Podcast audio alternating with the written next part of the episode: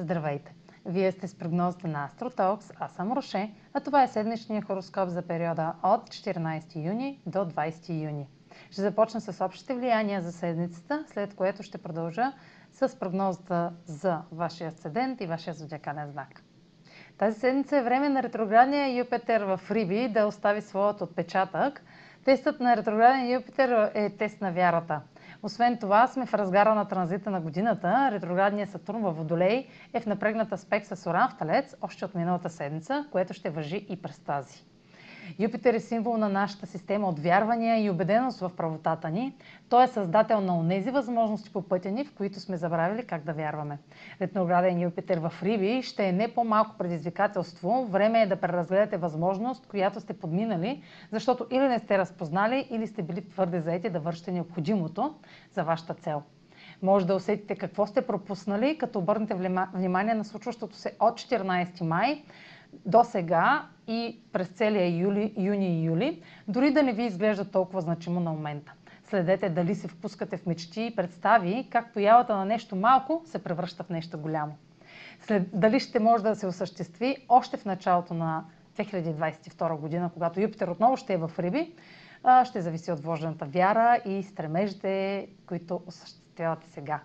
Марс е вече в Лъв а, и ако до сега сте нямали сили и мотивация за действие, докато той беше в рак, качествата на знак Лъв ще ви облагодетелстват с воля за победа.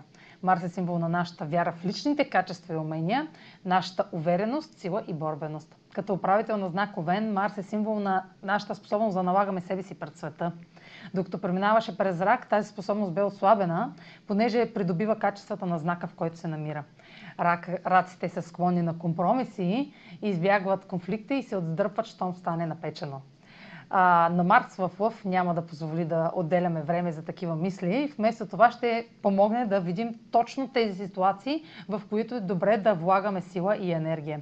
Ще сме готови да поемаме рисковани действия, които до сега са ни изглеждали невъзможни. А сега проследете прогнозата за вашия седент и вашия зодиакален знак. Седмична прогноза за седент стрелец и за зодия стрелец. Ретрограден Юпитер в попада в вашата сфера на дома и предоставя за ревизия вярата и оптимизма в развитието на семейни отношения, премествания и инвестиции в имоти. Проследете каква подкрепа получавате от 14 май насам, както и през юни и юли, като дните около 21 май 3 и 23 юни с особено значение за нещо, което има потенциал за развитие напред и през 22 година. Марс в Лъв засилва активността във вашата сфера на пътуванията надалеч, обученията, правните дела и публикуването, като в следващите седмици ще се наложи да се съобразите с правила и условия, докато се опитвате да се освободите от натоварването, чрез здравословен режим. Това е за тази седмица. Може да последвате канала ми в YouTube, за да не пропускате видеята, които правя, да ме слушате в Spotify, да ме следите в Instagram, в Facebook, а за онлайн консултации с мен може да посетите сайта astrotalks.online, където ще намерите услугите, които предлагам, както и контакти за връзка с мен. Чао! Успешна седмица!